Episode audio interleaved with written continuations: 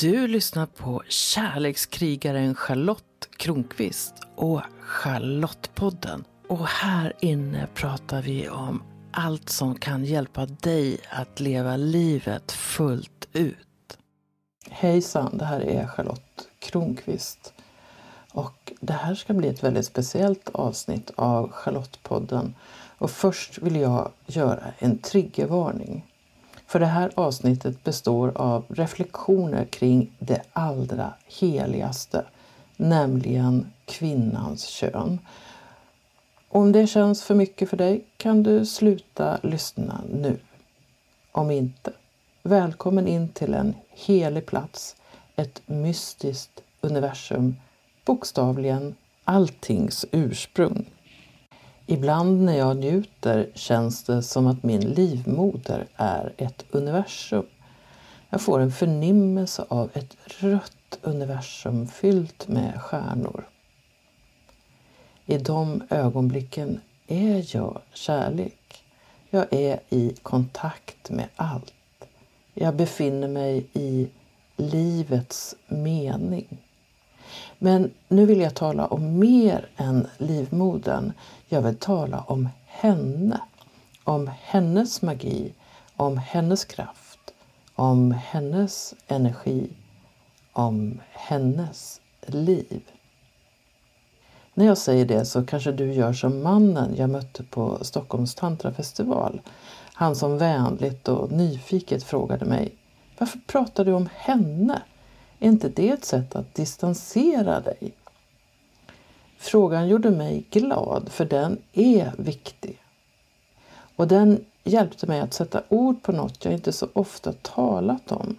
Det var som att hans frågor gjorde något tydligt för mig. Mitt spontana svar blev Nej, nej, nej, det är precis tvärtom. När jag säger henne så handlar det om ett närmande, om ett omfamnande, om ett accepterande. Såklart kan det verka hur konstigt som helst. Hur kan jag påstå att jag inte distanserar mig när jag talar om en vital kroppsdel som henne? Jag tror att det delvis beror på att jag uppfattar det som att hon har ett eget liv som jag inte kan styra med min vilja. Hon savar inte på min beställning. Hon kramar inte det som träder in för att jag vill det. Hon är sin egen och samtidigt en del av mig. Vi hör ihop. När jag talar om henne så är det ett av mina sätt att bejaka henne. Att se henne, att fascineras av henne, att lyssna på henne. Och när vi samarbetar väl kan vi båda njuta mer. När jag möter den där mannen som ställer frågan har jag just suttit i en panel där vi tre kvinnor i lite olika åldrar talar om yonin som är det sanskritnamn som används för kvinnans kön inom tantra. Yoni som betyder så mycket mer än det enkla benämnandet av en kroppsdel. Yoni, ett ord som symboliserar kraften i våra kön, mystiken och magin i dem. Ordets huvudbetydelse är helig plats, men yoni betyder också livmoder, vulva, ursprung och källa. Livmoder vulva, ursprung och källa. Jag tror att kvinnans kön är det mest skändade på människokroppar. Kvinnor har skändats och våldtagits i årtusenden. Att våldföra sig på yonin har varit ett sätt att bedriva terror. Som ett vapen i krig. Som ett sätt att slå sönder familjer, som ett sätt att skambelägga kvinnor. I många kulturer har det också varit så att könet knappt har tillhört kvinnan själv utan snarare släkten eller klanen. När kvinnan antingen utsätts för våld eller själv väljer att älska den hon själv vill så kan hedersrelaterat våld följa. Det gör så ont. Jag tror att det kan finnas en kollektiv smärta i kvinnokönen.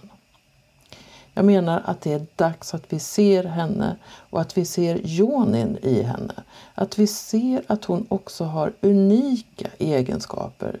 Klitoris är ett organ som finns där av en enda orsak, att bidra till njutning.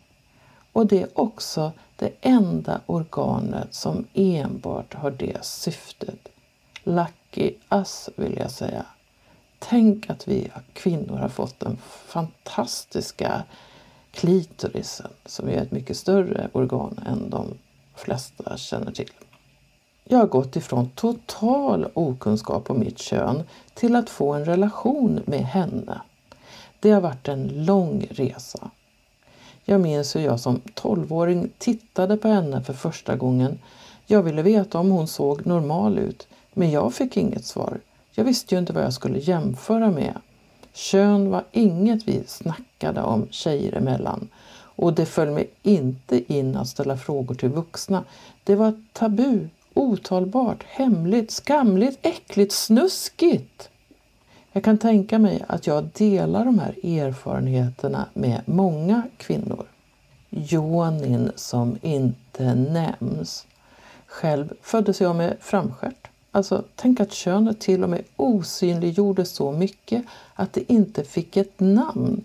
Och senare, när könet började nämnas, så användes det olika ord i syfte att smutskasta henne. Hon användes som en svordom. När jag skrev Ingen skam i kroppen frigör din sexuella kraft för snart 15 år sedan använde jag ordet fitta i princip rakt igenom boken. Jag ville bidra till att ordet gick ifrån att vara vulgärt till kärleksfullt. Och i de kretsar jag umgås i hör jag sällan fitta som skällsord utan mer som en neutral benämning på en kroppsdel. Något som har slagit mig på senare tid är att det kan finnas en inre konflikt i kvinnor, nästan som ett krig, mellan kvinnans tankar och hennes kön, som att tilliten mellan dem saknas. Jag möter kvinnor som är arga på sin Joni, som klagar på henne, som uppgivet frågar sig varför blir hon inte kåt, våt, lustfylld? Varför känner hon ingenting? Har hon dött? Och det är här något händer i mig. Jag tänker att kvinnor ibland är så frustrerade över brist på lust att de vill skylla det på könet. Vakna, vakna, vakna, jag vill njuta, ge det till mig. En del vädjar till sina kön att vara med, att känna lust, att känna lekfullhet. Medan andra tycker att Jonin förstör hennes liv eftersom hon inte ger den respons kvinnan hoppas på eller förväntar sig. Det är inte så konstigt att det blir så här. Jag menar, om vi lär oss att könet grundläggande är en skam så är det kanske svårt att se Jonin som en vän eller samarbetspartner. Vem vill samarbeta med något så skambelagt? Men tänk om vi kan börja närma oss Jonin med nyfikenhet och intresse. Tänk när vi är beredda att lyssna på henne. Vad skulle hända då? Och grejen är ju att jag själv har ett personligt svar. När jag började lyssna, möta och ta hänsyn till henne så började hon svara an på ett nytt sätt. För några år sedan ordnade jag träffar för kvinnor där vi talade om yonin. Varje kvinna fick sitta i cirkeln och berätta sin yoni-story. Jag mötte berättelser om glada och ledsna kön. Jag mötte berättelser om smärta och övergrepp. Jag mötte berättelser om njutning och avstånd, om rädsla, om skam. Det vi lyssnade på var kvinnornas berättelser. Våra berättelser runt lägerelden det var så fint och skapade en sån vi-känsla i gruppen.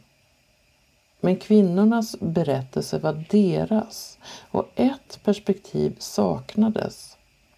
Hur skulle det vara om Jonin själv fick berätta? Vilken är hennes berättelse? Jag har vid några tillfällen mediterat med en hand kupad över Jonin och sen har jag låtit henne tala. Ibland har jag uttalat orden, Ibland har jag skrivit ner dem. Jag har varit så nyfiken på vad Jonin vill berätta. Och tänk, hennes berättelse är en annan än min. När jag lyssnar på henne är det så uppenbart att det är bra att lyssna på henne och hennes berättelse. Tänk om det är så att vi som kvinnor behöver lyssna på våra Jonis, omfamna dem, höra deras röster, förstå deras längtan. Vad skulle hända om yonin känner sig så trygg med dig att hon öppnar sig och blommar?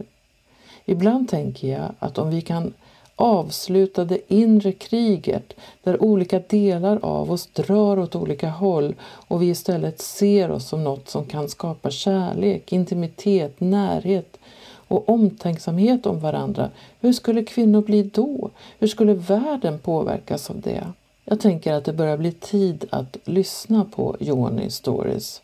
Tid att se att det perspektiv vi vanligtvis har utifrån våra tankar och idéer kan kompletteras med Jonins perspektiv.